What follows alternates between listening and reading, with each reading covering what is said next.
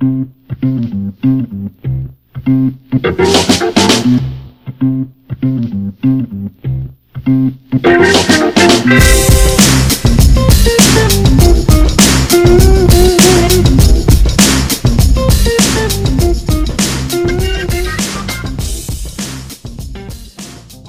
hummingbirds, as I call all of you caring for animals and making a difference every day. Welcome to the Animal Care and Welfare Podcast, iBuzz, where we combine the science and practice of animal welfare in a fun and engaging way, where we answer questions, find solutions, discuss tools, and achieve results, all for happy animals and people. I'm your host, Sabrina Brando, and this podcast is brought to you by Animal Concepts and the Practical Animal Welfare Science membership experience. Let's buzz! Welcome to another iBuzz Animal Concepts podcast. I am absolutely delighted to introduce to you today Al Kordowski, who is in the best spot. He's semi retired, but not really. He's flying his hawks and working with all kinds of animals, and of course, continuing to share his stories, his experiences, his knowledge of the animal welfare and behavior field that he has been a part of for decades. So Al Kordowski is a falconer, also an animal behavior practitioner. He has worked in guide dogs. It's just amazing, and I'm absolutely delighted, Al, that you are here with us today. Thank you, Sabrina. Uh, first of all, hey, thank you for inviting me and allowing me to um, share my experiences with a, with a broad audience.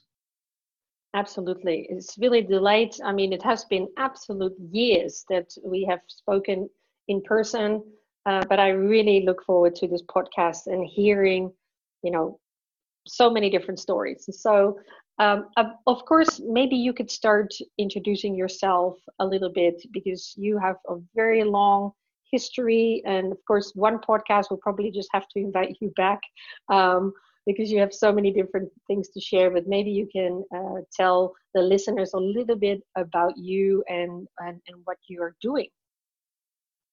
Uh, uh, okay, that'd be great. Um, first of all, I grew up in Southern California and uh, I was the kid that was always collecting uh, snakes and lizards. Um, I uh, when I got out of high school, I decided I didn't know what I wanted to do, and uh, I went to, luckily enough, a small little college called Moorpark. And uh, Moorpark College, um, at that just about that time, I think after my first year or so, um, was about ready to start a program called Exotic Animal Training and Management uh, and they were taking interviews for 18 spots for the, the inaugural class.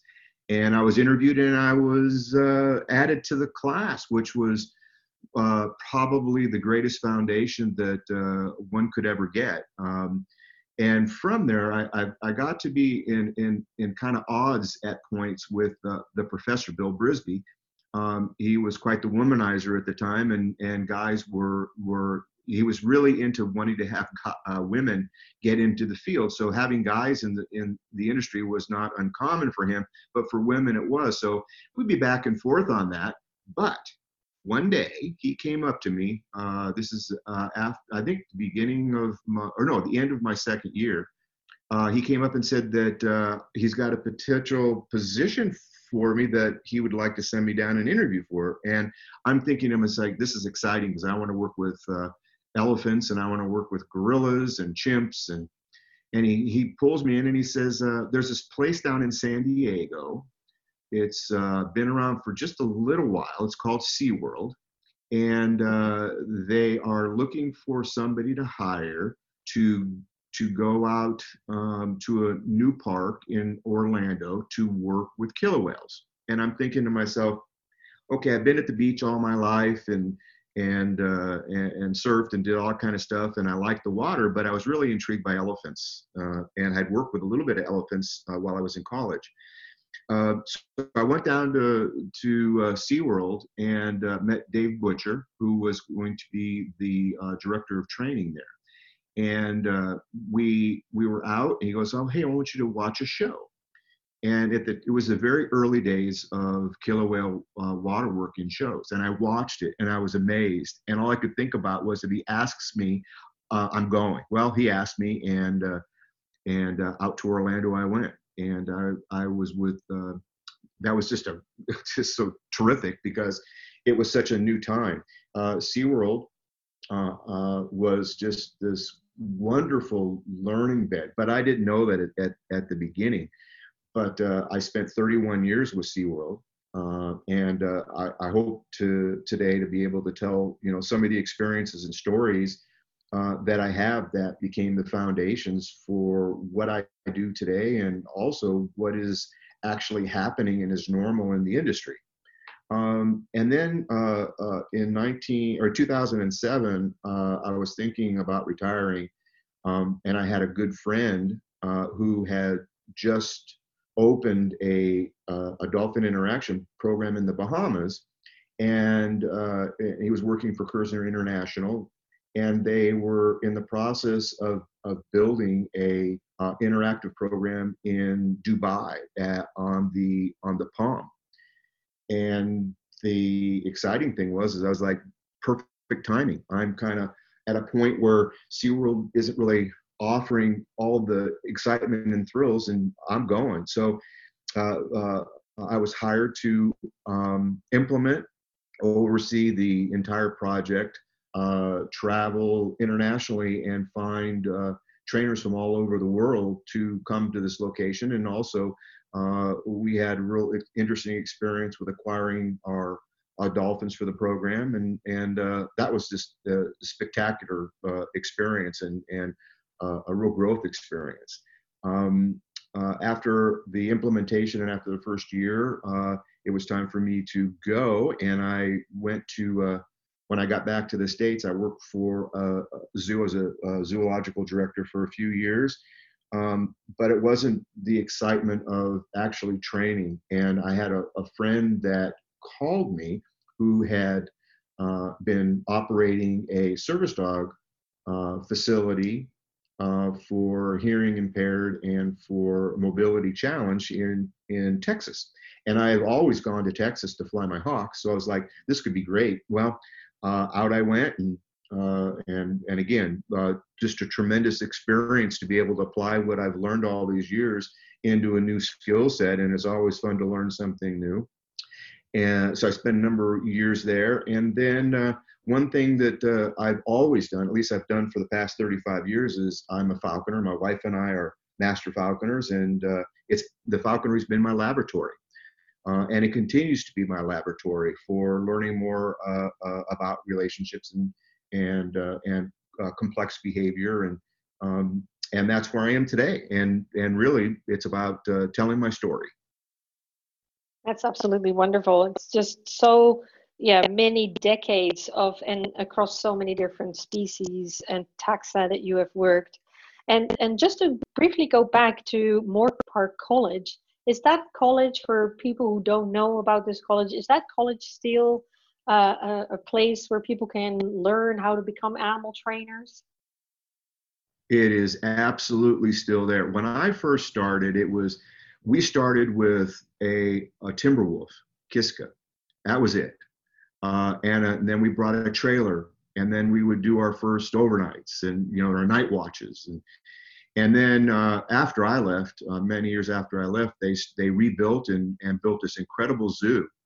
And they to this day are still bringing in students. Obviously, it, it went from 18 to 45 students a year. Uh, it, it, grew, it grew quite a bit, but yes, it's still there. Um, it's where I kind of point people uh, when they're not sure what they want to do because it's not just about training that they teach there. They teach about the welfare, they teach about facility design, veterinary medicine, uh, nutrition, um, uh, performing. Uh, it's kind of a, a catch all for all the things that you may encounter in the zoological industry uh, and, and gives you an opportunity to try to find where your niche is or to explore that niche and give you some experience. So once you step out into the field, you have a better idea of, of what the industry is like. Uh, also, it, it, it, networks you. As an example, I, I got a job at SeaWorld because I was networked. You know, it, it also allows you those opportunities because they have uh, different intern programs that during the different parts of the year that some of the students can participate in.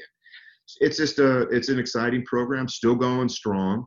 Uh, uh you know, when I go to the uh, ABMA conferences, we usually take an alumni picture, uh, which is always exciting because some of the people I didn't realize were at Moorpark, I all of a sudden go, oh my gosh, you were a, you were a student there too, a different year. So uh, a great program in, in Southern California.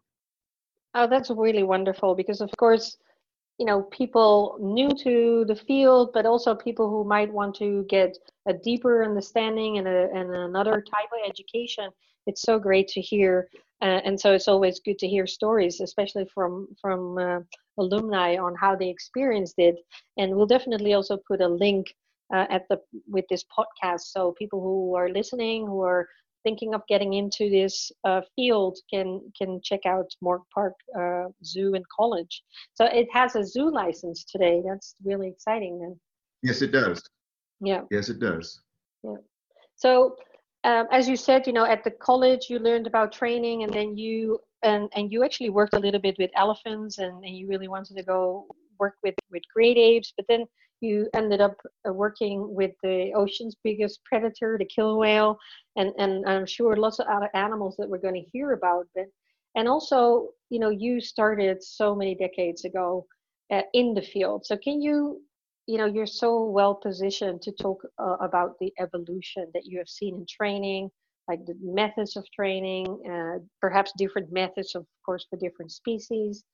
Um, and how you know what what can history tell us?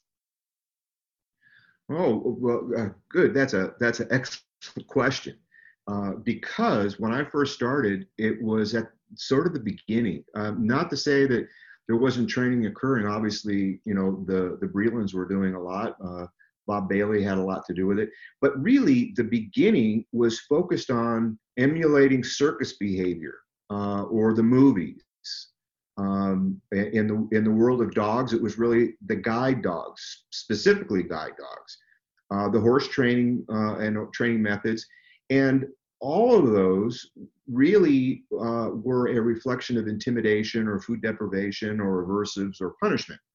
So uh, my first introduction really fell into those areas because it was kind of at a point where there was nothing else known. It's kind of like right now, if you were to try to, uh, you know, reproduce any of Skinner's projects with mice or rats, no one would allow that to occur today.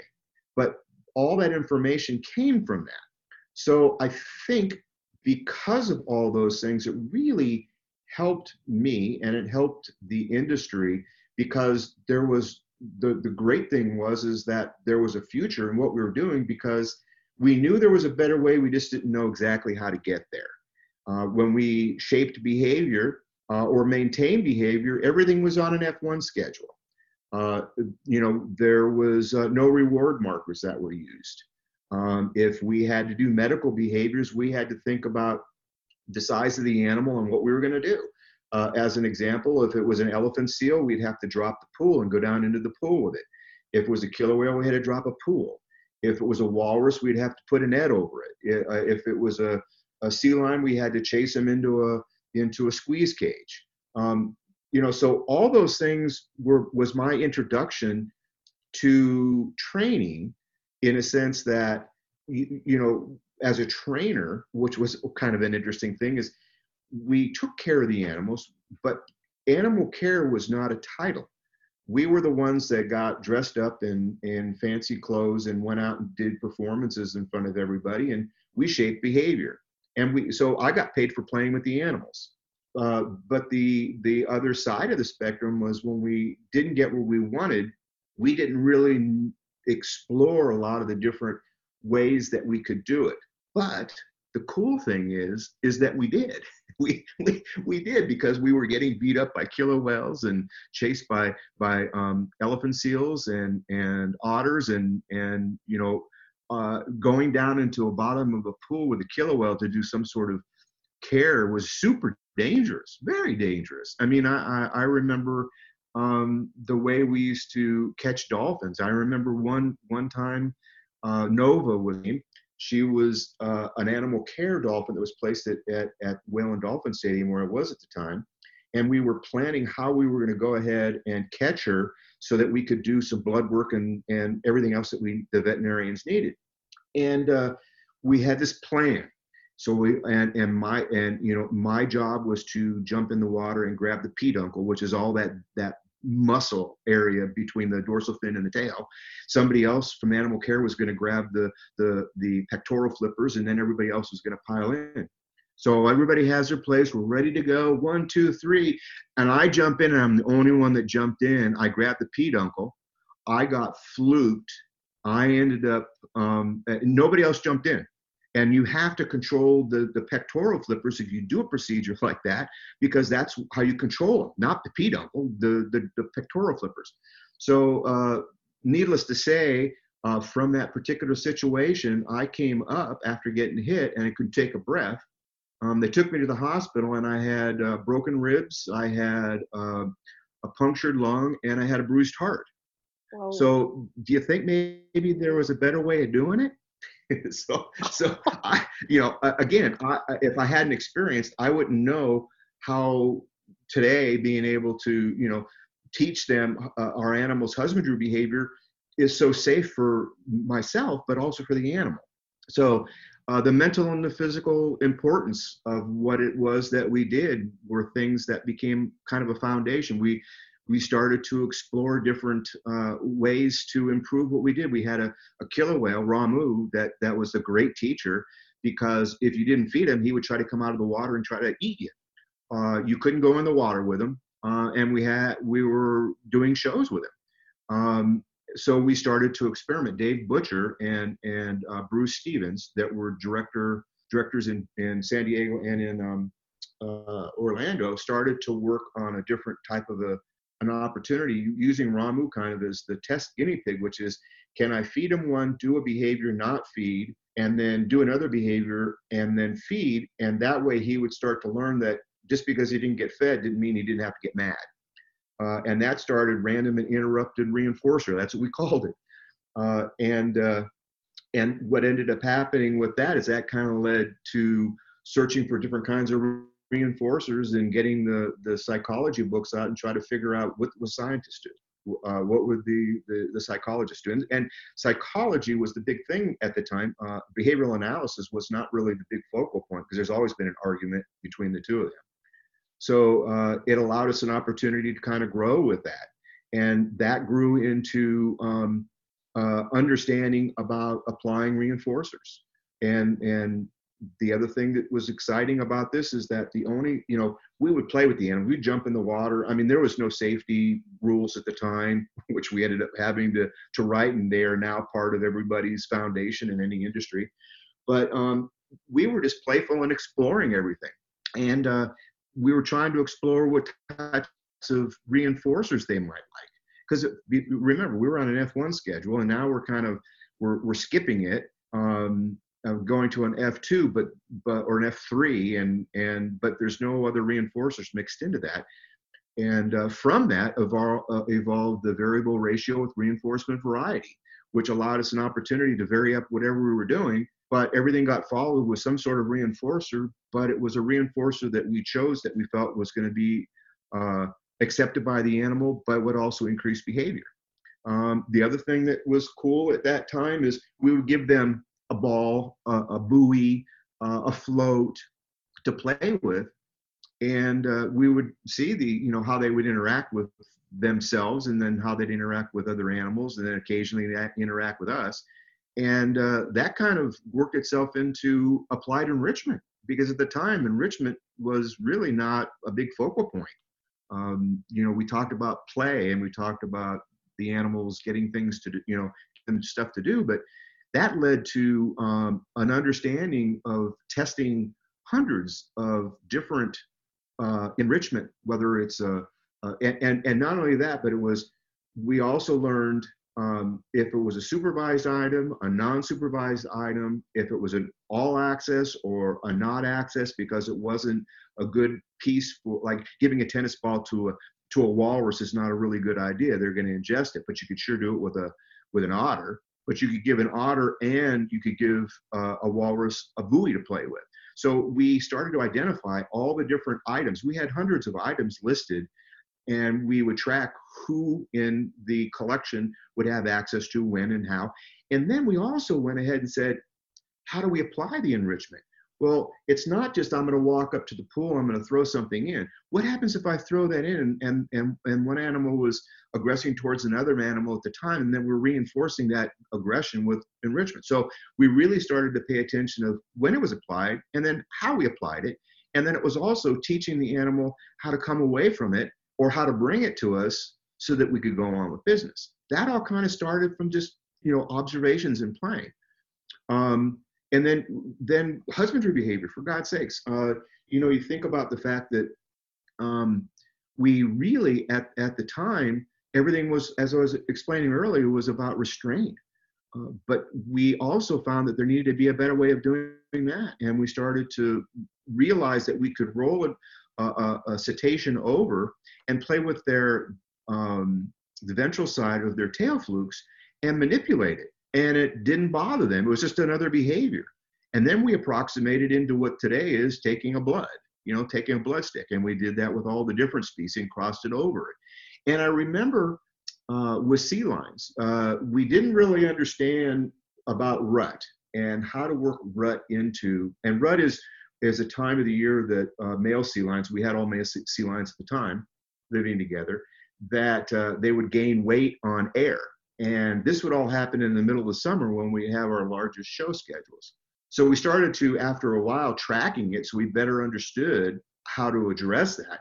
But at the time that we were doing that, you would have aggression between the two male sea lions because obviously naturally they're trying to establish rookery. So you might have some of that going on. And you may have somebody that gets a bite. And and when a sea lion bites another sea lion, it's it's not it's pretty nasty. So you have to flush it out. So instead of having to put the animal into the into a squeeze cage, we started to use behavior that we would normally do with them, which would be in a show, we'd have them do a trance, which is basically they'd lay down. Well, we could then transfer that behavior that we were training for a show, and we can now go ahead and I could flush this out with with the sea lion just laying there, and we didn't have to put him in a squeeze cage. So now we're starting to, as you're, you're hearing by this, we're taking behaviors that we would do for our shows and, and taking those behaviors and creating husbandry behaviors that are now there. You know, and all the things we do, we do urines and, and we do blowholes and we do stomach samples and we inseminate and you name it, we're doing it. But all this kind of evolved from behaviors that we created from shows. Um, so you, you take a look at that. The other thing that we started realizing is that training training is, is the important uh, part of a successful um, welfare program. We also know that building relationships uh, and training medical behaviors, all those things became really critical because all of those affected our relationships. So we had to get good at this.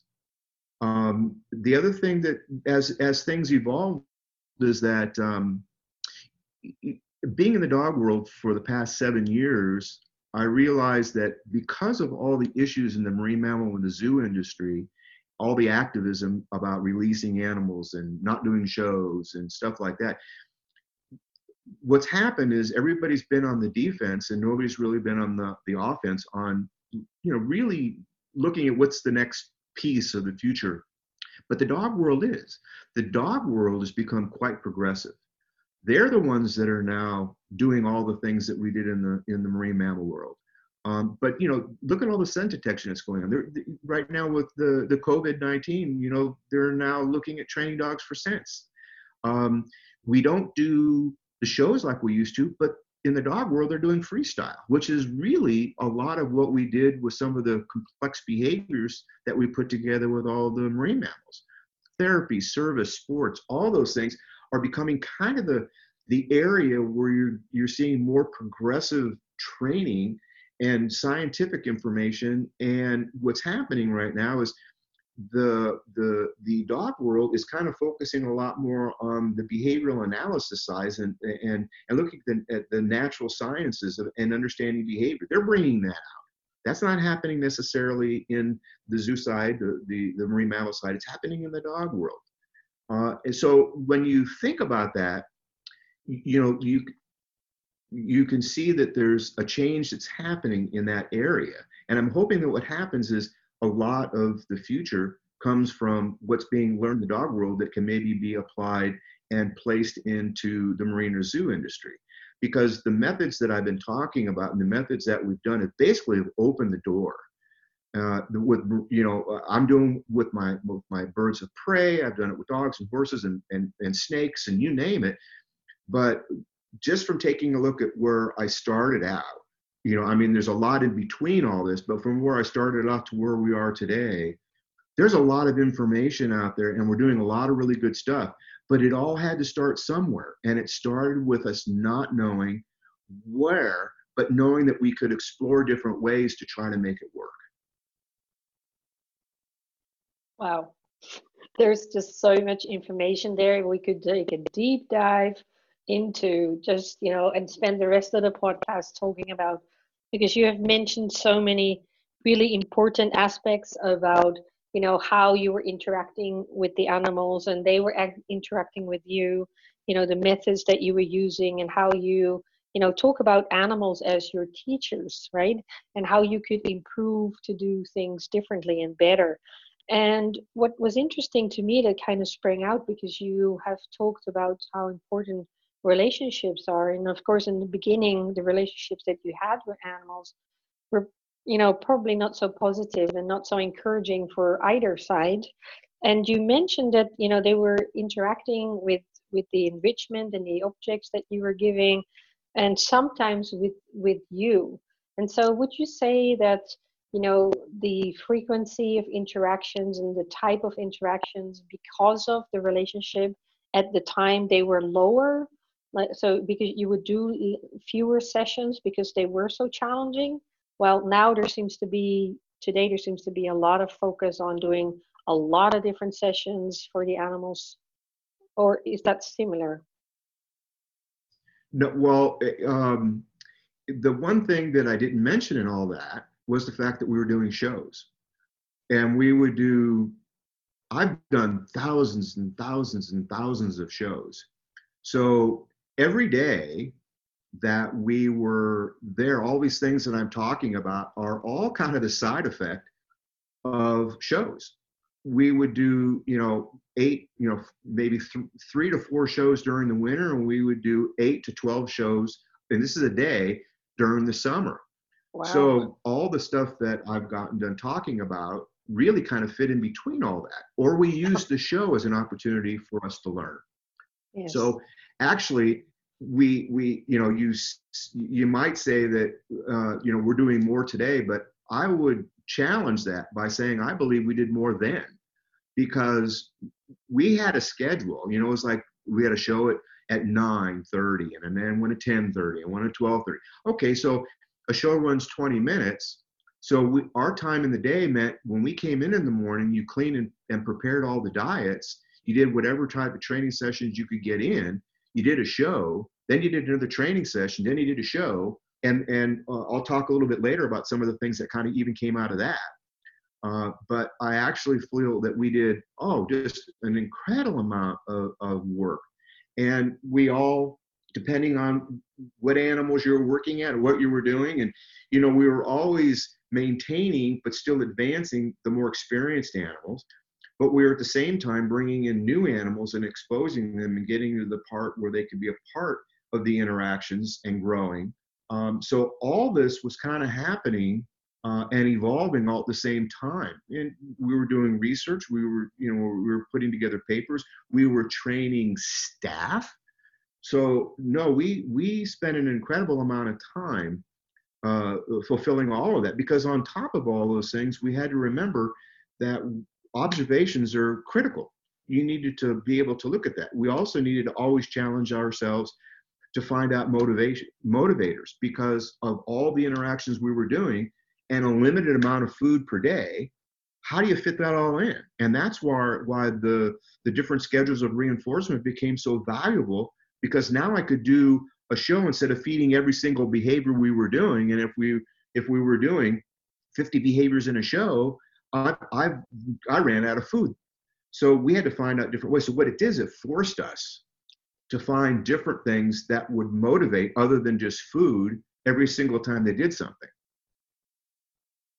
Absolutely. And, and I sense? agree with you. Yeah, absolutely. Because, you know, sometimes when I visit marine parks or oh, also at zoos where we have interactions and we get people to time the, the amount of time they're actually with the animals doing the training or spending time like you say observing um, some of the times we get we actually really surprised how little that actually is. Uh, and so hearing about you know having to do so many shows a day and, and also then how do you make it work and looking at all these different things that are reinforcing to animals beyond food? I mean it's it's very very um, interesting. And especially also when you're because for new trainers listening you know you talked about f1 and other schedules and reward markers. Maybe you can expand a little bit about uh, that before we move on so they know a little bit more about what all these different things are um, when we're talking about animal training. Sure i, I, I can get into that. I, I want to go back real quick to to one element of of the busy schedule is because observations were so critical for us that if we were doing a show and then we stepped away and we were out of the visual view of our animals for any length of time, uh, because we had the animals living together, if there was a squabble, we would never know about it or what happened. Uh, on the same spectrum, we had to fit in time to build our relationships. So there's many, many, many days that we would have lunch at the side of the pools so that we could observe and the animals could observe us at the same time. And I do the same thing today with my hawks that I did way back then is that even the way I have my hawk environment, my, my mews set up for my birds, my birds can see in the house. They can see everything that's going on in, in you know 360 degrees in the environment that we live in because I think it's really important that they're not isolated. And I know I always felt that when we stepped away, now, not to say that we didn't need to take a break, and we didn't because we're all exhausted, but at the same time, we found ways to fit in opportunities within the busy schedules to build those relationships. And yes. Uh, if, if we can, what I'd like to do is that before I, I, I catch into the, the reward markers and so on, can I touch on relationship a little bit? Absolutely. Yeah, I would love to hear a lot more about relationships and ways that you have, you know, like taking your lunches. I know many trainers and zoo uh, care professionals do that to try and have more time with the animals. So, the yeah, please share with us your experiences and your views on relationships and the, the thank you. Uh, and and the reason why I wanted to is because uh, the very first thing when when we brought it we brought in 27 animals from the Solomon Islands to start our interactive program in Dubai. And the two top pieces of our of the program that that I, I distributed was we're going to build uh, trust and relationship. Um, that's number one. With everything that we do that's number one because um, my feeling is is that uh, relationships really equal trusting experiences. And that's something that is is an approximated process but continues through your time with those animals and the animals time in the care of man. So the reason why I bring that up is because the mindset that a trainer has when they walk out needs to be that of making sure that whenever they're within any visual view uh, of the animal and the animal has the abilities of seeing them, they are now starting their interaction. And animals are real good about understanding more about us than we are about them because we tend to get lazy. But if you step up and the first thing you do is you have as as Bob Bailey think plan do, you know, as long as you have that in mind and you're thinking about a trusting experience, all the other pieces start to fall into into play. But if you go out, you know, and you're introducing a brand new animal, you know, uh, to you, and you're not thinking about that or taking that mindset, you know, you've just, you know, to me, you've taken away one of the most valuable tools that you have, and that is ensuring that that interaction you're going to have eh, to that animal is trusting that the animal wants to be a part of your world. So I, I wanted to touch on that because I, I, I see that that's, you know, the relationship building is to me an opportunity to see into the animal's mind because if I'm building a relationship, it doesn't mean I'm always touching and feeling and stuff. It means I can be in their environment and I can be observing what it is that they're doing. And if you watch closely enough, you can see in their eyes and in their mannerisms a lot of what's kind of going on and allows you an opportunity to take advantage of that um, and and ensure that that experience they're having at that moment, if it's if it's the if it's a direction you want to go in, it can help you make some really valuable decisions about whether or not you want to move on to doing a training session. Maybe the animal is not engaged, so why would I walk up if I don't have an animal in that? So I always look at it as I want the animal to be in my world before I start a session if I go up and I'm in their world, which I'm in it all the time, but they're not focused on me, there's a lot of opportunity for error. So if I'm sitting there, and we did, we started doing this with the service dog, something I brought in from the marine mammal side of things, and that is before a charter training session, what's the state of mind of that animal? How much time do I, is that animal engaged as soon as I bring the animal out and we start, or is the animal kind of focused elsewhere? Well, why would I start a training session with an animal that has lack of focus? But I can sit there with that animal in that environment. And when that animal starts to generate, you know, uh, uh, eye contact or starts to uh, be in, engaged in, in what I'm presenting, whether it's hand tactile or whatever it is, it allows me an opportunity to take a choice of what I want to do and when I want to go on. You know, the, you know, what is it that during that time is reinforcing for them? Uh, one of the things that I really enjoyed doing with the marine mammals was tactile. And, and to the point where I, I, I was so involved in it that I could go to the I could go to the beach and I could build a killer whale out of sand because I could remember all the the way that I went around the body of the animal and how that body was. But it allowed me also to find out different areas of the body that this one particular individual, because not all of them are the same, were engaged in. And then I could also take that information and I could apply that to another animal, see whether they liked it too. So my abilities to continue all came through the uh, the training or the uh, the relationship session. So I think that you have to have that. That's an, such an important part, and and I always have to remember that you know thinking of building a relationship as an approximated process that never ends is to me more important because we're always learning in this job. And I, have been doing this for almost 45 years and I learn something new every single day. And if you go into it and don't look about, it's an extended approximated process because you're always looking and you're always trying things out on new on, on new animals, that you become much better at creating trusting experiences. Absolutely. And and you have repeated it in different words across, but it's it has, you know, a, it talks about wanting. The animal wants to interact. They are engaged with you. They have, you know, some choice and control over and you're using the information to of course build those relationships but also approximate the behaviors that you want. And so there's this you know interaction between you and the animals uh, where both parties want to be involved and learn from each other because i'm pretty sure you know you've been uh, seeing the animals watching you uh, as much as you have been watching them. Exactly. Yeah. exactly. Yeah. No i think um, and it's so key this whole aspect of relationships because like you've said several times you know you are always we are always in the animals world in one way or another whether they can see us directly or you know the way that we have structured their days.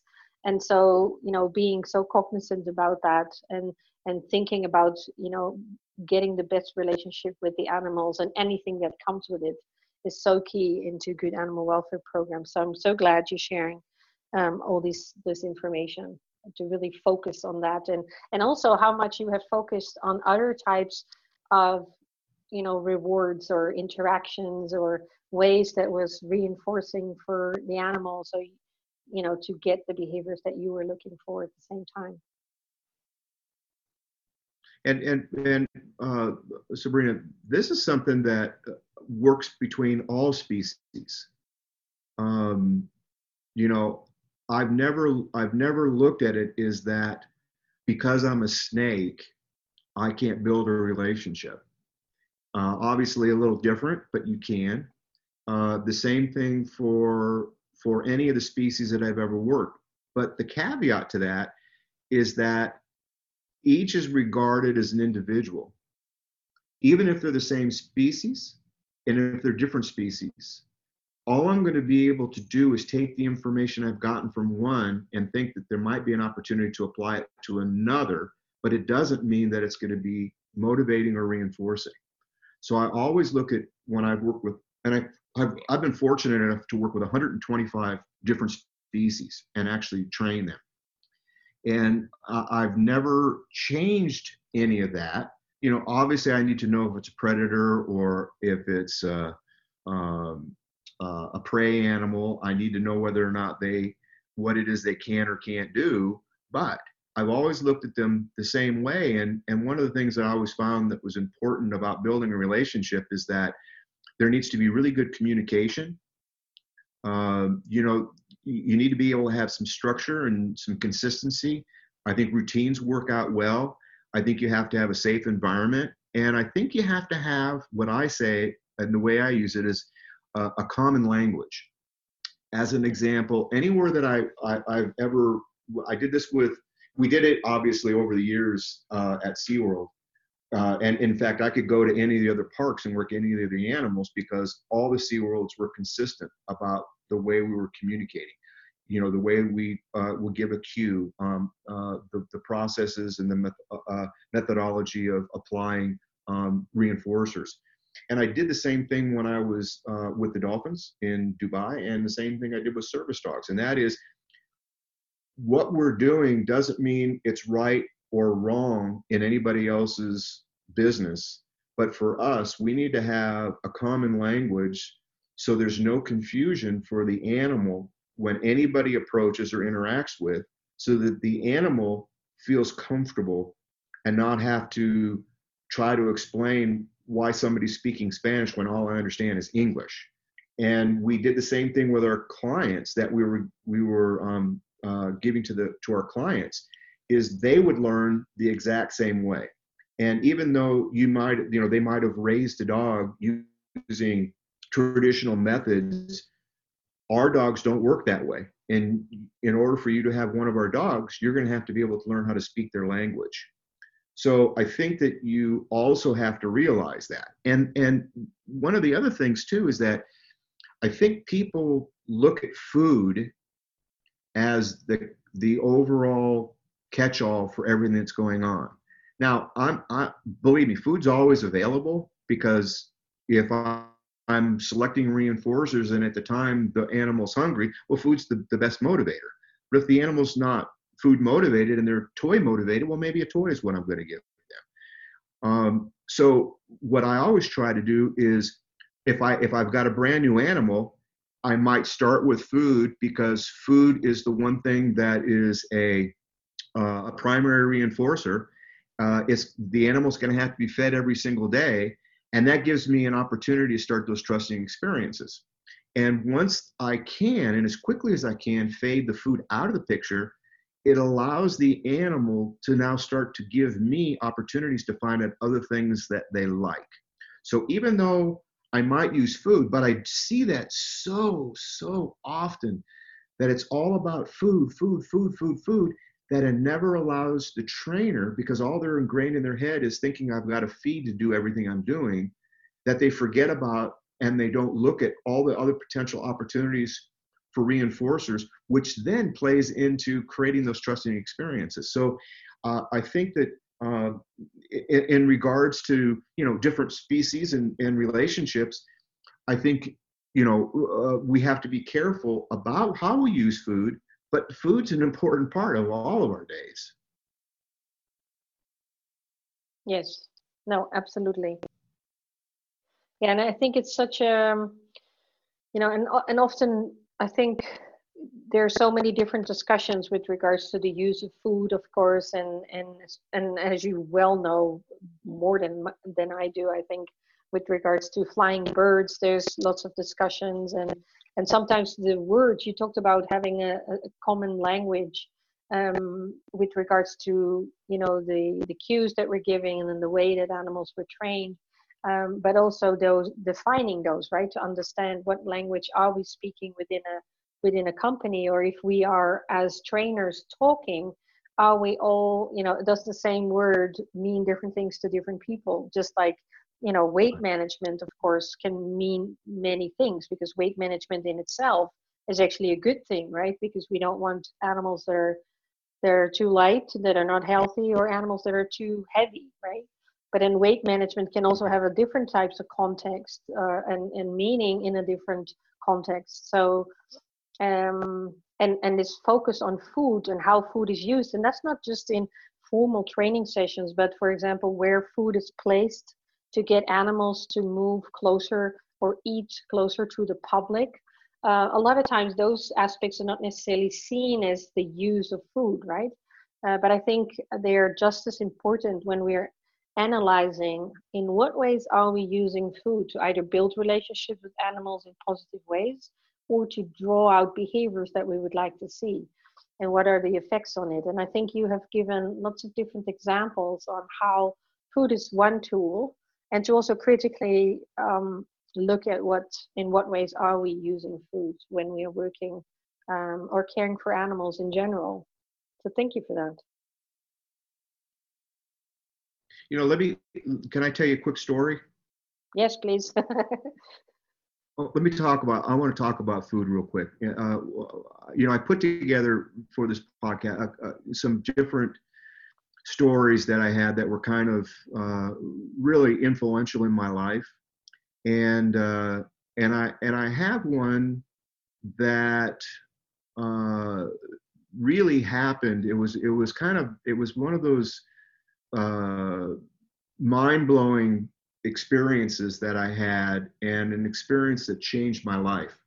And it was back in, I think it was the late 80s, and uh, it was over Thanksgiving.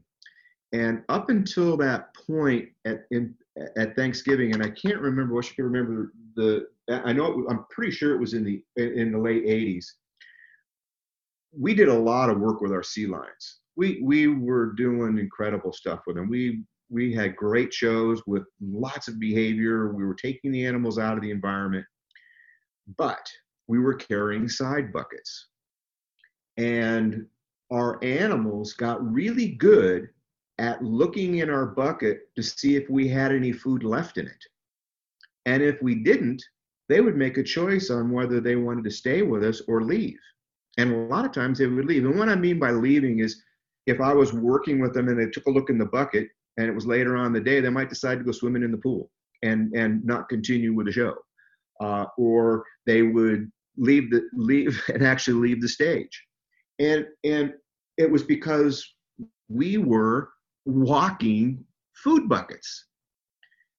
On this Thanksgiving weekend, uh, uh, really good, a brother from another mother, uh, Dave Forrest, and, and, we had we had done a lot of shows together and we were seeing this it's the middle of the summer uh, uh you know it's getting to our busy season for the holidays thanksgiving. We're going to be doing a lot of shows. And dave said this is the time for us to do this. We are going to put our buckets in a bunch of different positions all over the stage. And we are not going to carry side buckets. It was cold turkey. So we went ahead and we placed we took the the food amounts that we were going to use for those particular animals. We divided them into a number of buckets uh, uh, side buckets and then we hid them all over the set. We hid them in the back uh, by the pools we were separating the animals out in we we hid them uh, on stage and out in, in public. And uh, at first, the animals were they looked at us like, "Well, you got no food. Why am I going to work with you?" But we had uh, just enough of a relationship with them that they didn't kind of see, "Hey, we're not going to get fed." And when we had asked for a behavior, we would either run or walk to a location to where a bucket was hidden, we would pull out food and we would give it to them. And the animal's eyes about bugged out of their head that, oh my gosh, there is food somewhere else. And we would walk around with them, and all of a sudden, they would we'd ask for a behavior, they would do it, and we would go to another location. All of a sudden, instead of me looking like a walking side bucket, I, Al, the person, was now of interest to the animal and the animal was interested in doing the behavior correct because they wanted to know what Al was going to go do. Now, all of a sudden, uh, uh, after all this time, I have animals that are looking at Al for Al, not Al as a, as a walking side bucket. And what it did that was so, again, besides that life changing moment, what it did is because the side buckets where we had it hidden were not always close, I had to go ahead and figure out what a potential other reinforcer might be. So now it made me start thinking of other opportunities to reinforce with things that I'd learned that they liked during training sessions. So all of a sudden, I don't have to feed anything anymore. All of a sudden, I'm now looking for other types of reinforcers other than the food it was it was probably one of the most it's one of my it's one of my life changing moments. And to this day i do the same thing with all my animals. I found that when i started working with service dogs i started using a pouch. When i and and realized that i got caught up in what we used to do and started to place food in different places. And i had the same effect with the dogs but I'm noticing now when I watch a lot of the um, uh, Facebook pages, I see people that are carrying buckets of food with their animals. And I know from experience, because I've done it for so many years, that those animals really are looking us as a walking side bucket. You put the bucket away and it's out of sight. All of a sudden, is that animal going to participate? Or is the animal going to look at it as an end of the session? You know, so by teaching that, it did two things. It all of a sudden the animals in my world, and now I'm looking for other things to reinforce with. I, I uh, uh, uh, that story just uh, it was so impactful for me, but it's been something that's been with me all my life, and and since that moment, and it's it it really gives me an insight into the animal on whether the animal's really interested in what I'm offering versus the animal just knowing what it's going to get. And when that get is gone, that they have an opportunity to choose whether they want to still be there or not. Just thought I'd share that one. Yes, no, and I think it's a great point because I'm often thinking about that and, and been writing also about it, how, you know, this, you, you talk so much also about food, right? And how we use food and being careful and how we use food and, and, and our, this good relationship to have with the animals. And as you rightly so say, they want to be with you because they want to be there because you have all kinds of things you're offering and sometimes it's food and sometimes it's an a fun play interaction with a toy and then it's a nice cuddle and you know that make you be able to build you know whole sand um, killer whales which is an amazing story i think you know to have that feeling uh, of what the animal uh, looks like in your hands that is a very powerful it also says so much about how much time you have spent um, doing that, right? Just building that relationship with the animals because it's a very valid point, right? And and I remember talking with with Jim McBain, um, Dr. Jim McBain, veterinarian at SeaWorld, and he always oh, asked yeah. those questions as well, right? Where he would say, "Do they want to be with you?" Right? Would they would they stay with you? And you you also put this forward. You know, why are the animals with you? um, and how do you build those relationships that they want to be with you without you being that walking bucket uh, i really appreciate you sharing these insights because it's it's really fundamental to having deeper relationships with animals that go beyond um, the food uh, line. So thank you. You're welcome. And so, of course, I mean, you have talked a lot about, you know, animal training in the field and evolution and, and different species and that you've worked with, you know, over 125 species and all trained them, which is incredible. And of course, we'll, you know, would love to hear more uh, really species specific also examples on like how do you, you know, uh, build a relationship with a snake or with others. So maybe could you touch a little bit on the stories of more like like let's say more unusual species that most people don't necessarily think about uh, with training and relationship building. Sure. Um, you know, I'm gonna I'm gonna touch on on the Harris hawks that we have, and the reason why I'm to do that is because right now the the I, what I see as one of the big things in the industry is to not fly with jesses with the hawks or whatever bird of prey you're flying. Um, I, I don't see it as a problem because I don't really feel that they look the animal looks at it a whole lot different. What I'm looking for is overall engagement. And my wife and I travel. We, now we live in, in in Texas and we travel to New Mexico a lot and uh, to, to fly our birds because there's a lot of access for game for them. And the one thing that I've been able to do, like with every other animal that I've had an opportunity to work with, is how do I reduce the food out of the out of the equation? And we we we again, I use the same methodology I use for everybody. You know, I want to establish a common language. I want to be able to focus on building relationships and then i want to also focus on how do i get food out of the equation so i can actually see what's going on and uh, the two harris hawks i have we've had them now for i think it'll be eight years this year. And we take them out and we will fly with these birds for six to eight hours free flying in the wild without having to use food. Because what we've found is that we people have become great, you know, uh, uh, flushers of either game or bringing game or bringing them into the environment and the pursuit of game. Now, now, the thing that's funny about birds of prey, especially our hawks, is that we see a lot of game, but we don't catch a lot of game because the game's pretty smart too. They understand where they're at. But we can go out into the field with those guys for that long length of time. I never worried about them flying away. The only thing I, I do have telemetry on them, and it's only because these birds will follow uh, bunnies down into the bunny holes. And if I'm not close enough to see where they go and they're down in the bottom of that hole, I need to know where they're at.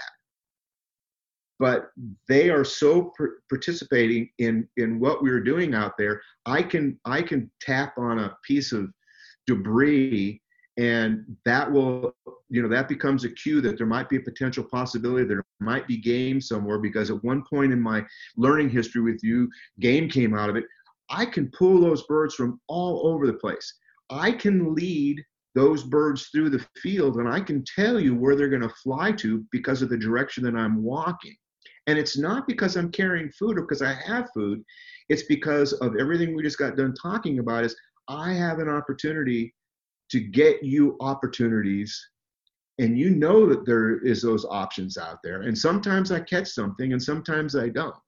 But i can be catching a lot of game and i can trade off of that game and still continue flying all day. I can take a break in the middle of the day just sit the birds out on you know i don't have to put them put them back in their travel boxes. I can have lunch with the birds sitting out. They hang out with us. When we're ready to start going in they're going again too all feeding back to the scenario that I was talking about with the sea lions. I'm not a walking food station. I'm a, I'm a walking opportunity for something that's going to enrich their lives. So, you know, the, that, that to me is super important. And let me just touch on that snake really quick. Um, because people go, well, how do you build a relationship with a snake? Well, I've had snakes at home, and obviously, one of the things you look at is is um, how handleable they are, how much time do you spend, and how handleable they are. But I can also move them around without using food because I know that heat is a, a, resource for them that attracts them. So I can shift them or move them from one location to the next because I have the abilities of heating a location. So I'm now taking food out of the equation, but I'm using another resource that is important to them, which is heat, and I can go ahead and condition them to move from one place to the other. So, you know, and, and obviously those are just things you learn by observing what it is that they're actually doing and then you can take it to the next step uh, on however you want depending on again you have to know the species you have to know what they're capable of doing and then you can make a decision on whether they're capable in other words i can't even though i can have a, a, a dolphin jump out of the water i can't teach them to fly because they're not capable of doing it so i need to know what my limitations are because of the physical makeup and the history of what those animals are but I can take a look at it. But everything we're talking about all leads back to the same thing. It leads back to the fact of, you know, you're looking at the welfare, you're, you, you're and, and everything we've talked about, everything we've listed, everything gets applied, and it all gets done that way because of, of the fact that this is not reinventing the wheel. This wheel, the only reinvention is discovering more things about whatever specific individual can have or need. And then it's up to you, the trainer, to decide the complexity of whatever you're, you're going to do. You're not limited to that. No. And you talk a lot about, you know, working together as a team with the animals, um, you know, exploring together, opportunities together, and, you know, those relationship buildings of different kinds. And, but you also talked earlier about, you know, some of the methods that you were using that you know were not very nice uh, and you were looking for ways to do it better and to improve and and one of the things you briefly touched upon was the um, the least reinforcing scenario or there seems to be yes. a bit of a discussion and maybe you can talk about that as well with its scenario stimulus and it's been going back and forth i believe but um, but can you talk a little bit about why and how did it develop? And so and perhaps also what are some of the pros and the cons of it? Because it's not actually being used in all training scenarios. So for us already right. training and knowing this uh, concept could you could you dive a little deeper there? Sure sure. And and again this process is another one of my life-changing moments um, and i and i do it with all my animals and i've been doing it for many years in fact uh, this morning I was laying in bed and I'm trying to think about what we did to tell the animals they did something wrong in the past. And it's been so long since I've used the word no in any training process that I have forgotten how long it's been since I've used the word no because I use the LRS.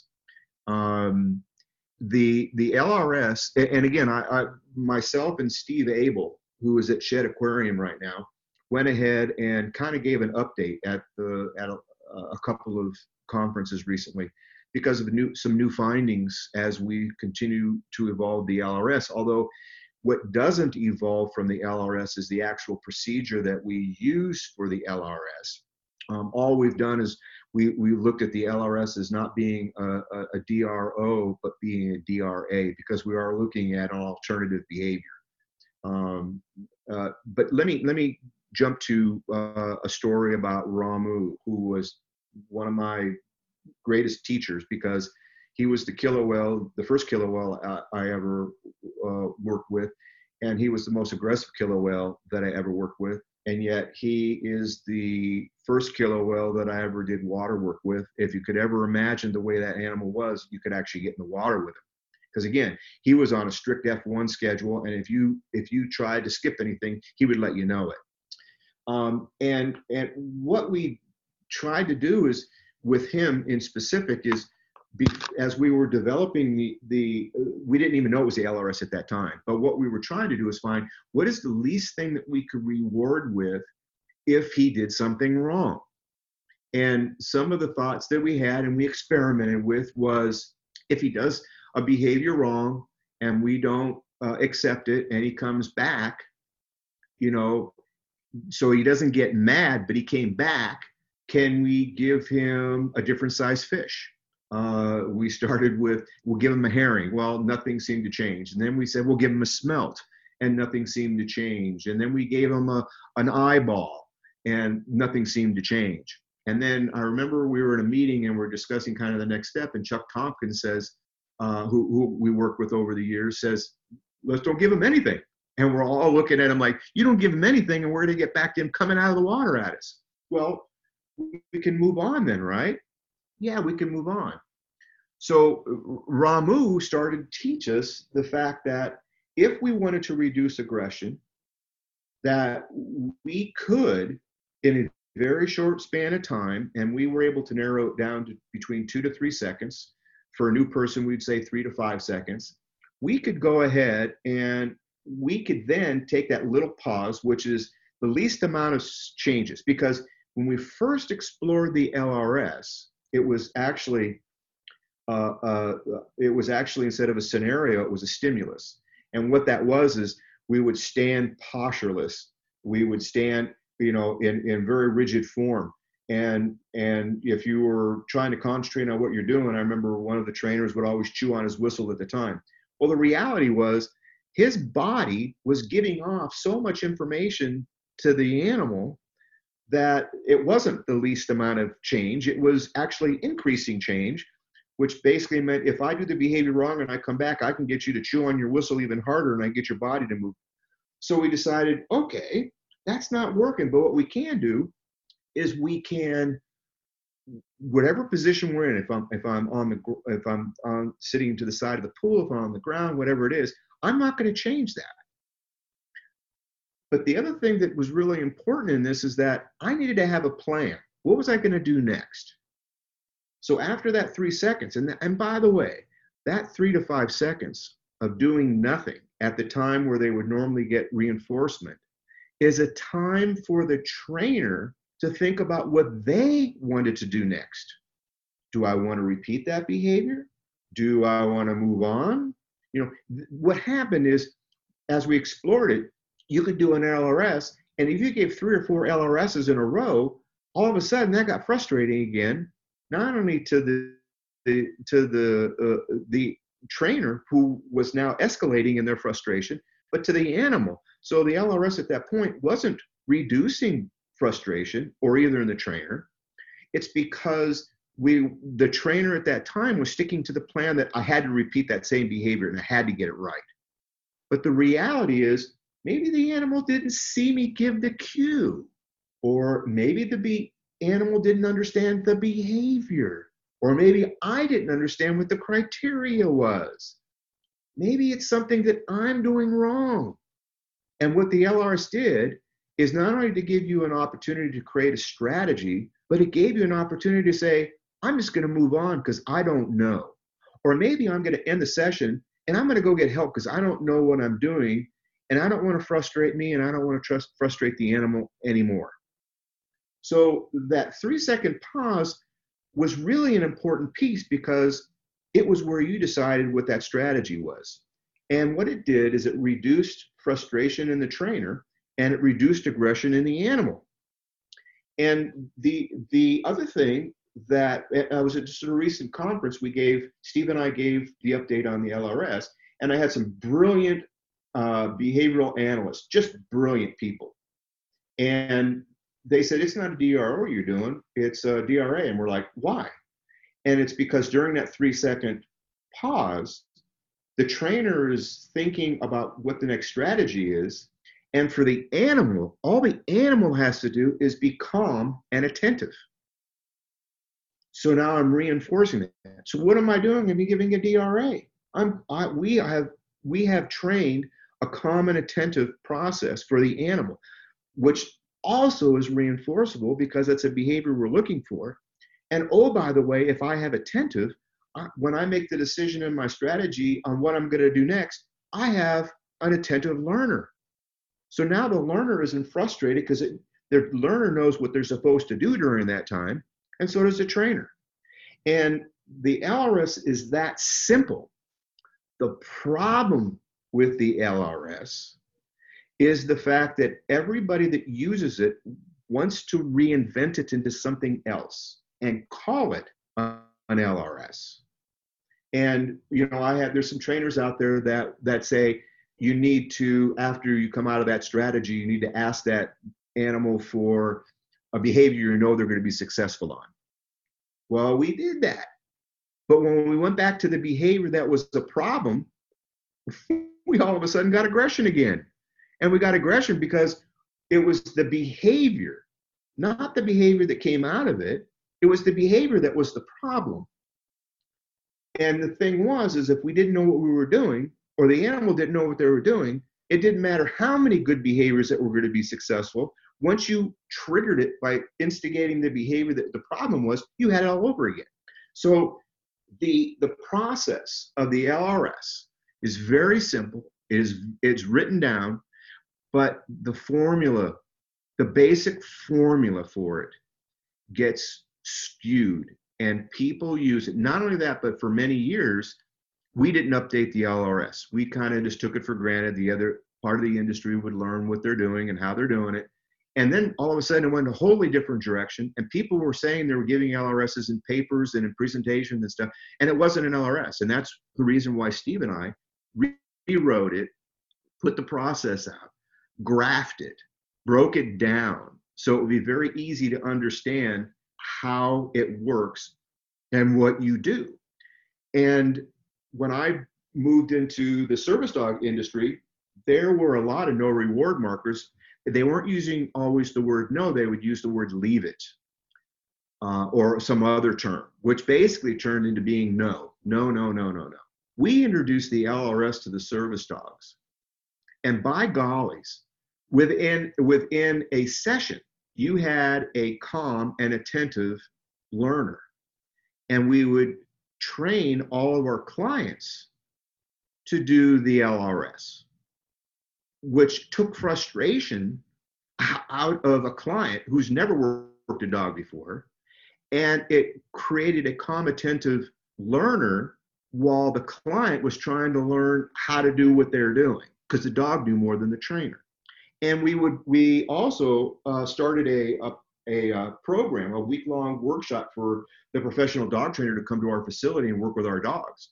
And the lrs was a part of it and we would teach it on the first day because we knew that the trainers were coming out majority of them would use a no reward marker and our our dogs didn't understand what the heck that meant. So again going back to the language but the interesting thing was is by the end of the week these trainers that have never used it before were using it so effectively. And not only that, but it made learning these dogs, you know, less frustrating for them because they knew it was okay to make a mistake and they knew the dog understood what it meant. And it gave me time to think or move on. And all of a sudden, you had within a nanosecond of time be able to train that.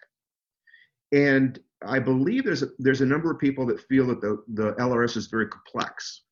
The process of the LRS is not complex. What's complex is what you're doing in that strategy. And it just takes time, like anything else, to develop an understanding of what that does. So, if if there would be any con to the LRS, it's just that there's too many people out there that are calling whatever process they're using um, you know an LRS and it's not. The other thing is the LRS is is an extinction process because remember, an extinction process is when when you're asking for behavior and there's no delivery of reinforcement and that's occurring.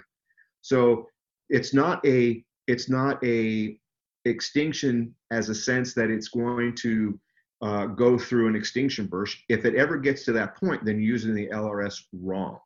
And the other point I'd like to bring up about the LRS is that the LRS is most effective when you're maintaining established behavior. And I use it very limitedly when I'm shaping behavior because what I want to do during a shaping process is I want the dog to get creative or the animal to get creative.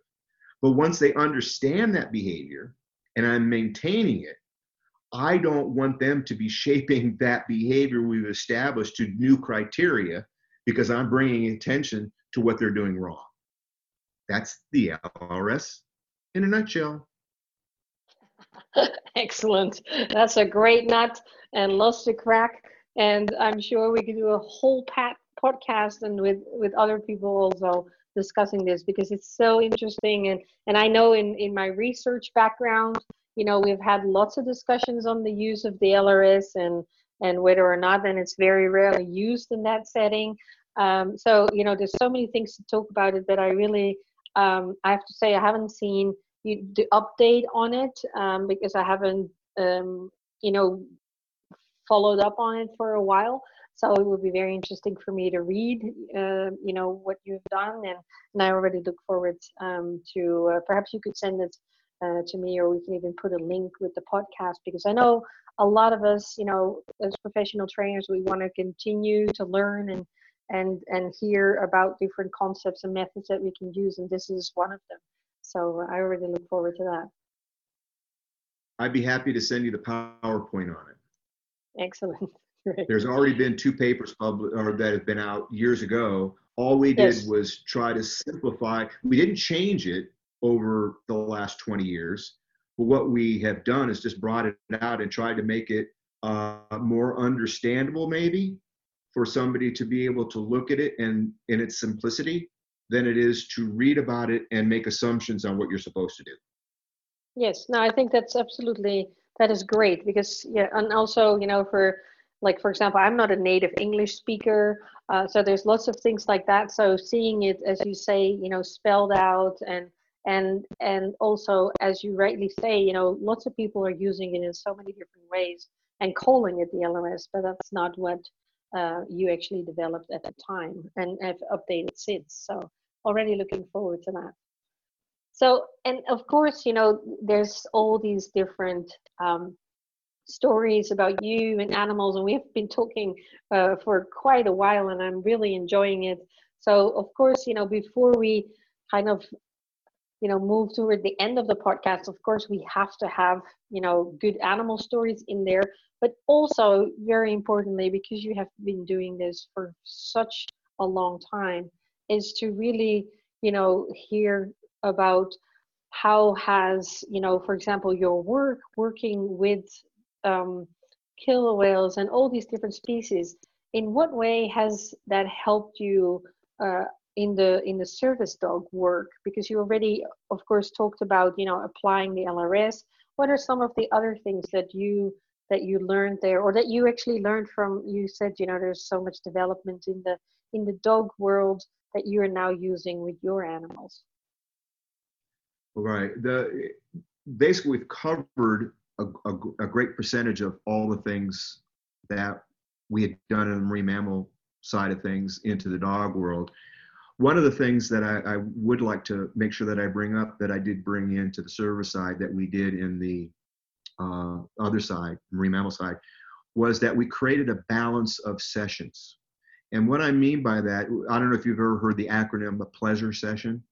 Yes. Uh, it was a way for us. It was a way for us to track uh, play, learning, exercise, um, shows were for the marine mammals, and socialization, which was getting the dogs out, were the um, service dog side, and then relationship.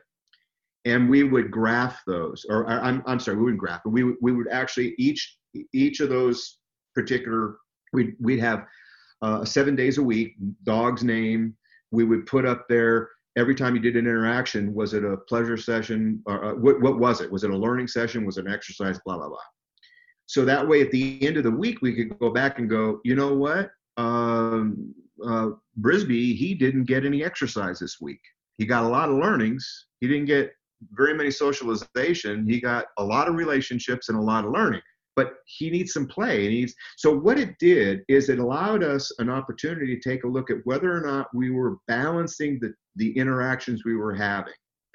Too many times because training and shaping behavior is so sexy because I get to do it and I get to make that progress and and you know all of a sudden I got this behavior at the end that we forget all the other pieces of what makes up the dog's life or the the killer whale's life or whatever it is. So I brought over the the that the pleasure session model so that you could take a look at it because I can't tell you how many times you you know we were doing it in the marine mammal world where you would go because of all uh, the amount of shows we would do that the balance would get thrown off and you would start to see the animals changing a little bit maybe a little bit more tired maybe a little bit more distant And when you would go back and you would review what they've been doing over the week, it was pretty easy to identify what piece of the pleasure session we were not doing effectively or limited to. So I I brought that in because it's easy again because of the sexiness of the training that you forget about some of the really important things that balances out that learning. Um, obviously, yes. you know the, the obviously building relationships um, really focused a lot on VRRV, the variable ratio with reinforcement variety, because it, in the dog world, was a lot of F1s as well. Or it was an F1 with a pat on the head. You know, so was that pat on the head really effective? And then is it effective? You could you could see by the mannerism of the the animal that the animal's pulling away while you're going and doing it. Well even though you gave it a pat on the head and you're saying it's a reinforcing i just watched your dog move its, its head and move its body away from you. So obviously you didn't give a good effective reinforcer. And when we started to do a variable ratio with reinforcement variety it started to click into somebody's head that you could use other things in the environment that the the dog might like at that particular time and then we also took and carried that over to what the um, client would have. Um, uh, obviously, the LRS was huge uh, uh, during that process because one of the things that we had, you know, uh, it, that I'd seen in the past uh, and that had been done is that the client and the um, uh, the dog would get frustrated and the dog would try to look at the trainer the whole time instead of paying attention to the to the client because you know it was doing things wrong and it was just getting frustrated. So the lrs was really valuable.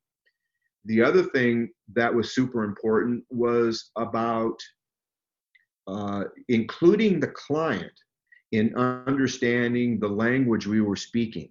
And that was really important because there was a point as i was saying the dog would always look back to the trainer to, to go is that the cue i'm supposed to be taking? Where if you because we were able to have all the trainers work all the dogs all the same way all we did was slide the client in and now the client knows the language that all of us have been using. So the dog goes oh okay i know what you're talking about. And you'd be able to go through and you'd be able to develop a rapport that client and the dog much faster. And the dog was not looking back to the trainer because it already understood what the language was. It didn't have to figure out what it was you know to make sure that the yes. the trainers were uh, engaged though too even though we were all speaking the same language when we we're maintaining behavior we would have each of the trainers work different dogs on let's just say i worked a tugging the door open on x dog and you sabrina trained x dog to do uh, a a retrieval well you got a chance to develop your skill the dog got a chance to see how you train and and so did i. But yet when it came to all the other things that the dog already knew and the behavior was completed into fluency and trained we all were doing the same thing. So i brought that in to the um, from working in the the other side of the planet to to working in the dog world. And the other thing was finding other reinforcers because the dog world traditionally has been one of an f1 schedule or a pat on the head. So it was about seeking other ways of giving tactile through your relationship sessions. It was about starting your session out on whether the dog is engaged or not. Well, in fact, we we did a uh, for a few years. We were having uh, teenage. Um, they're prisoners. They were they were kids in a in, in, in a prison, and we were taking and we were teaching them how to work with our dogs. And our dogs at the time, all the dogs we were getting were from shelter, so no history, uh, a lot of different behavior and stuff like that. And we taught all the kids the same methodology that I'm talking about right now.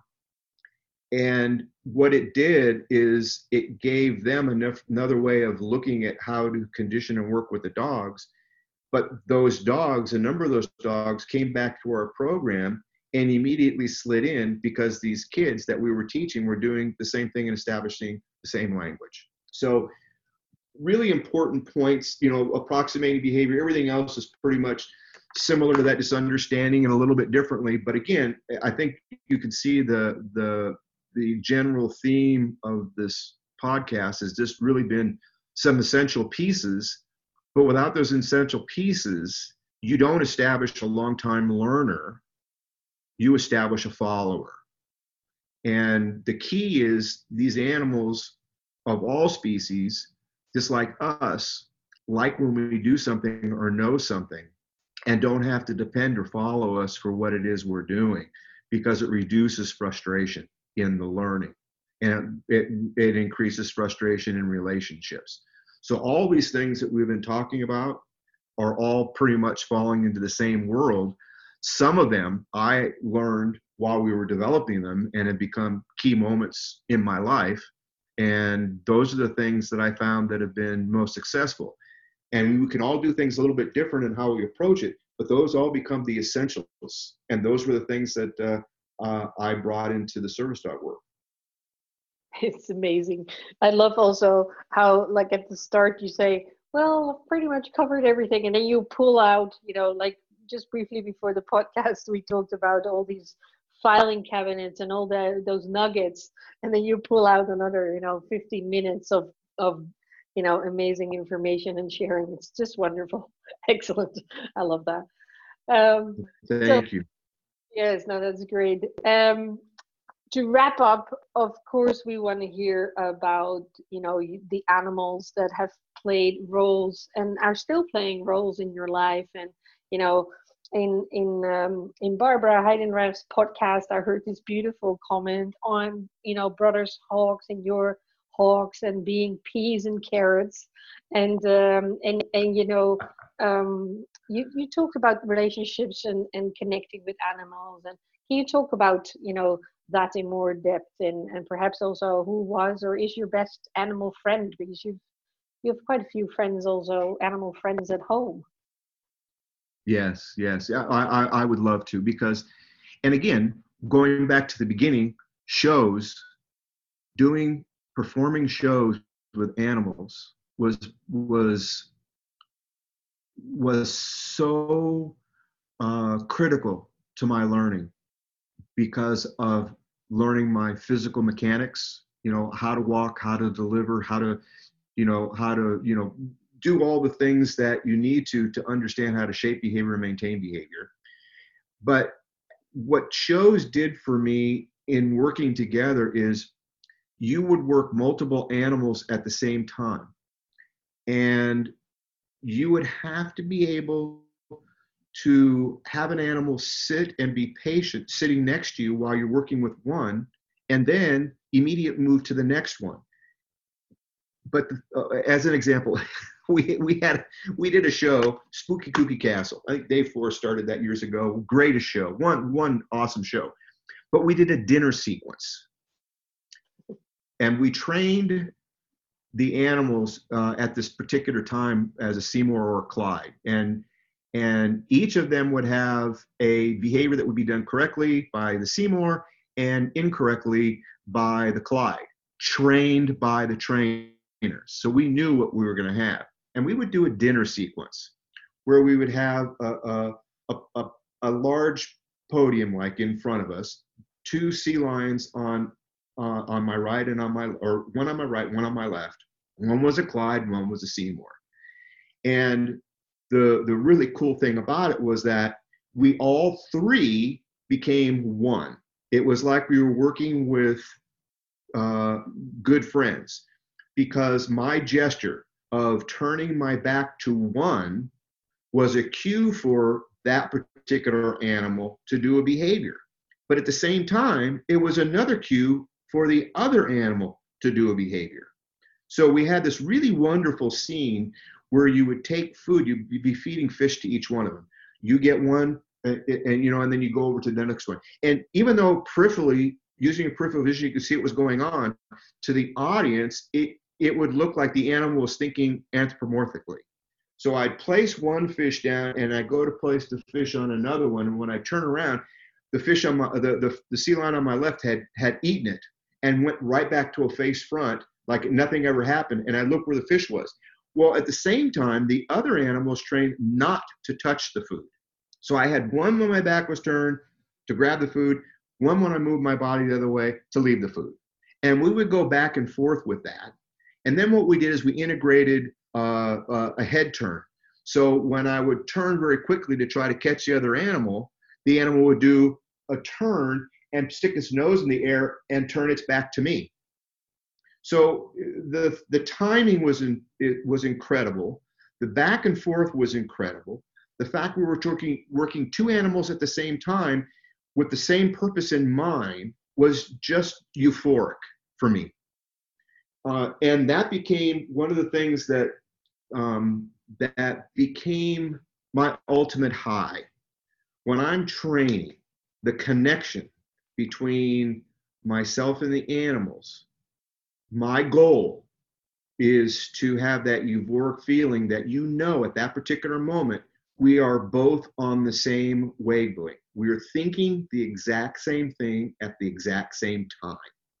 And and I and I have an example of that that I thought was that was really cool. And this was I had a red tail hawk many years ago, and I had him for maybe nine or ten years. I always like to have my animals a little bit longer because there's always new things to learn about about about what they're like. That's just Al.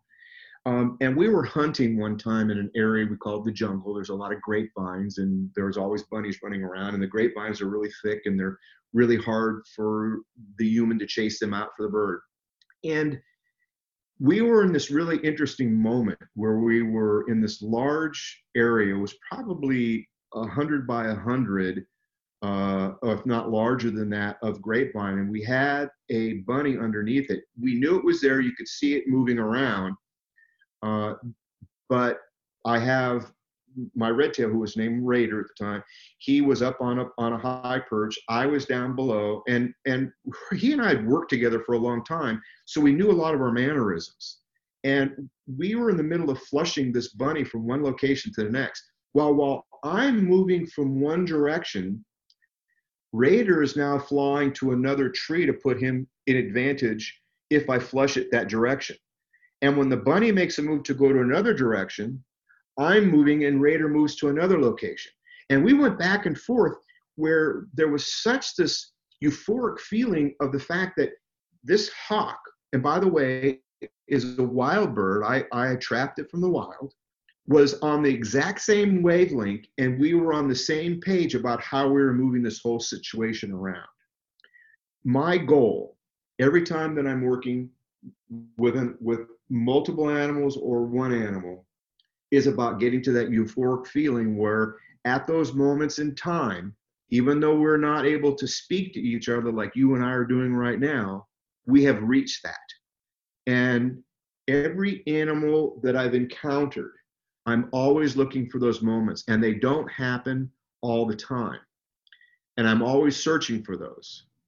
And uh, I'm flying my two Harris Hawks right now. They're eight years old. And when my wife and I are out and we're flying with our two birds together, we have many of those euphoric moments because of how focused we all four are. So instead of us just being, you know, two birds and two humans, it's really a group of mixed species that are all working together towards a common goal. And we're all communicating through our ways of communication at those moments. Um, one one other quick story. I know I'm I'm rambling on here with you, but years keep ago, rambling. We like the uh, rambling. okay, uh, uh, many years ago, uh, SeaWorld used to have a high dive during the ski show, and ABC Sports, which was a big deal at the time, came out to videotape it the, or, or program it from SeaWorld in Orlando. They had asked if we had anything that we might want to do as a, a buffer uh, between commercials and stuff like that. And they asked me if, uh, if I could do something. And I went ahead and decided I was going to have, I was going to play Frisbee with two sea lions.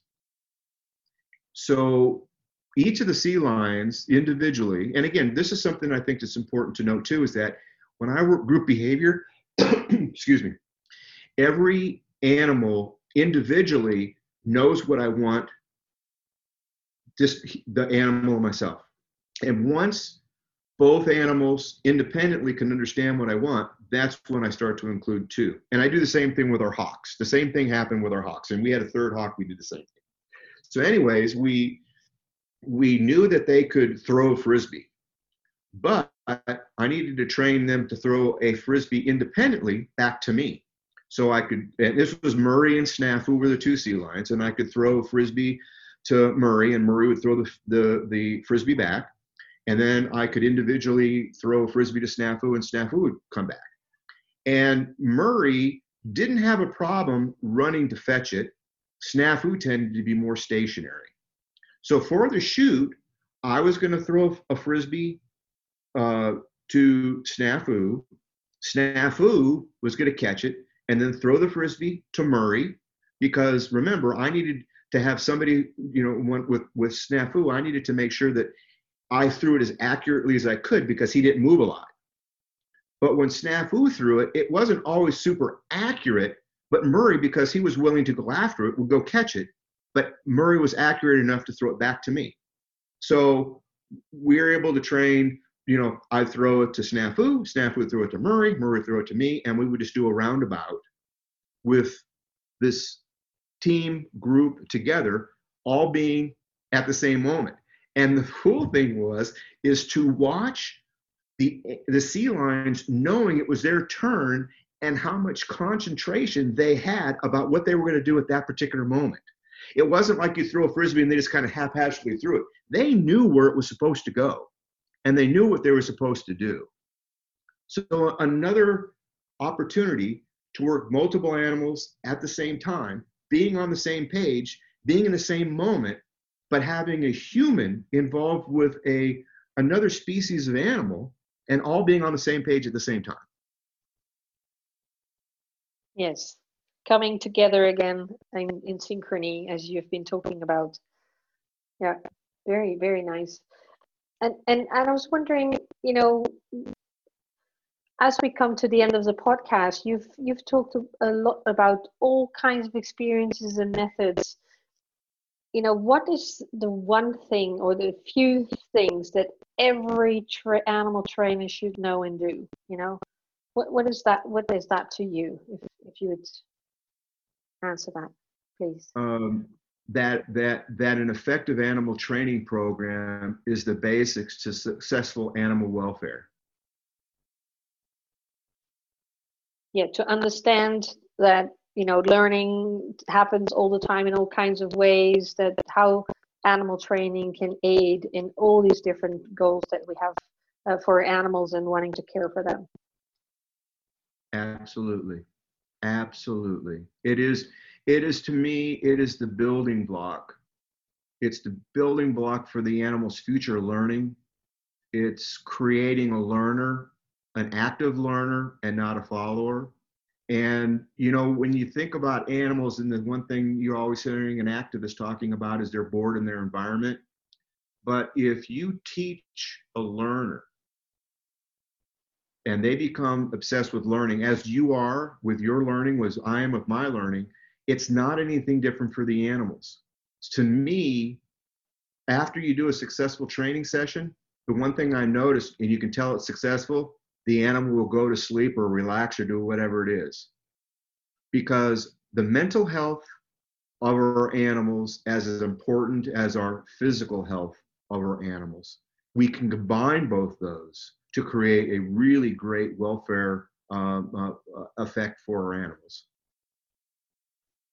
Yes, and, and that takes me to my, my last question, whether, you know, what what you've talked about learning from experience and how we can improve and, and what do we actually know and where does it come from so what are some of your wishes and ideas for the future of animal care and training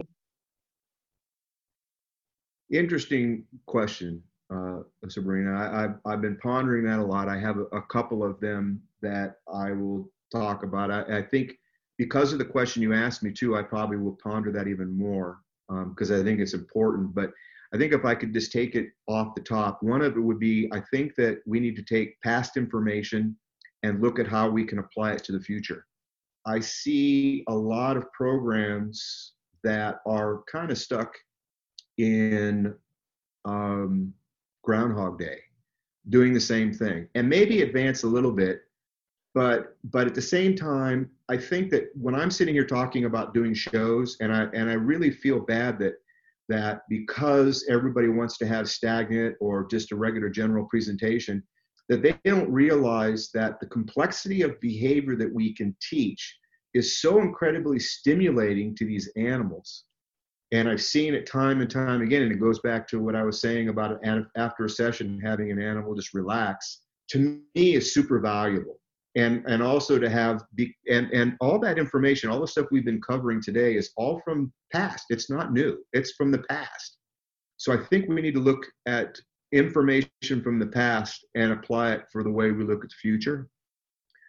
Um, i think we need to continue to mix the science with the application and one of the things that i've been seeing more and more I go to a, co- a, conference every year eh, with the University of North Texas that the uh, Behavioral Analysis Group puts on. And the thing that I always talk to the students that are there about is the fact that the future trainer to me, the future training practitioner, is also a behavior analyst. For so many years, we've had just the regular practitioner or we've had the psychologist.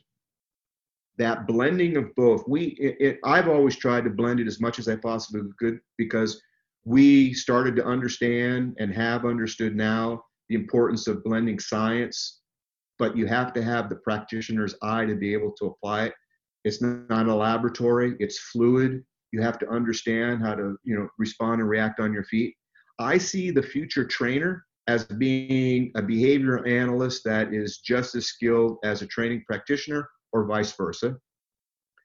And um, I, I think that we, the other wish is that we never lose focus on the importance of a, an effective training program for the success of an animal welfare program.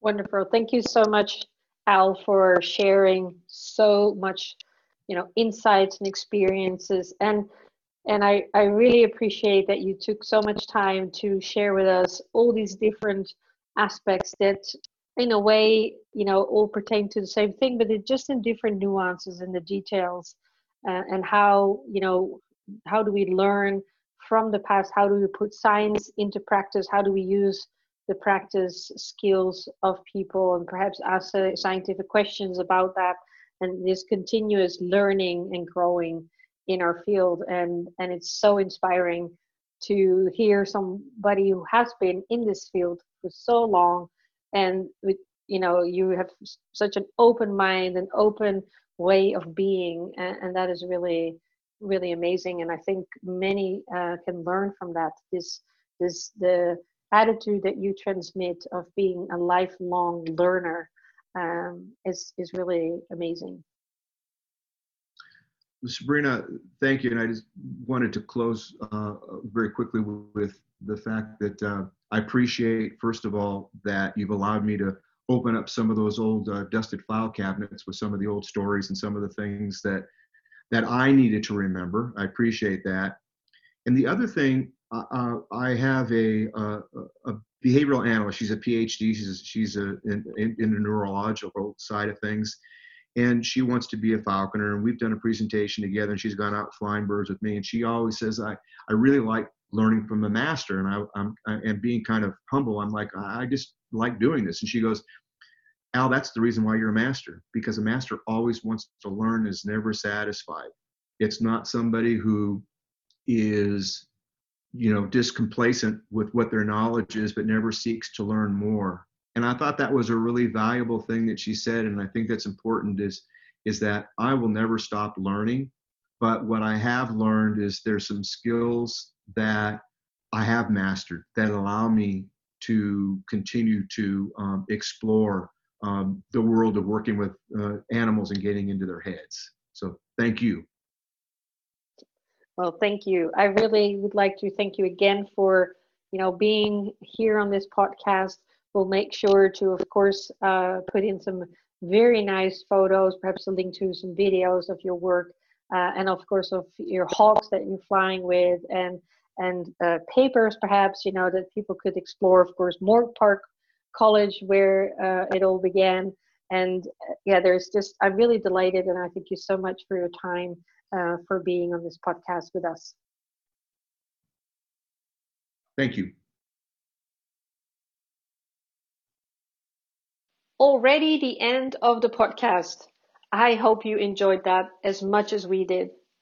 Find us on your favorite platform and leave your comments and suggestions, or go to the Animal Concepts website to send us your questions and feedback. We are so happy to answer them and address them in future podcasts. Animal Concepts is dedicated to helping you care for animals and yourself. Are you interested in quality animal care and welfare content, in actions and resources for you to be well while caring for animals?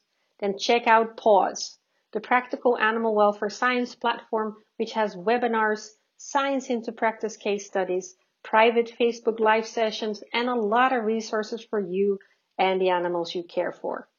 You can share your experiences and connect to animal care professionals and scientists from around the world.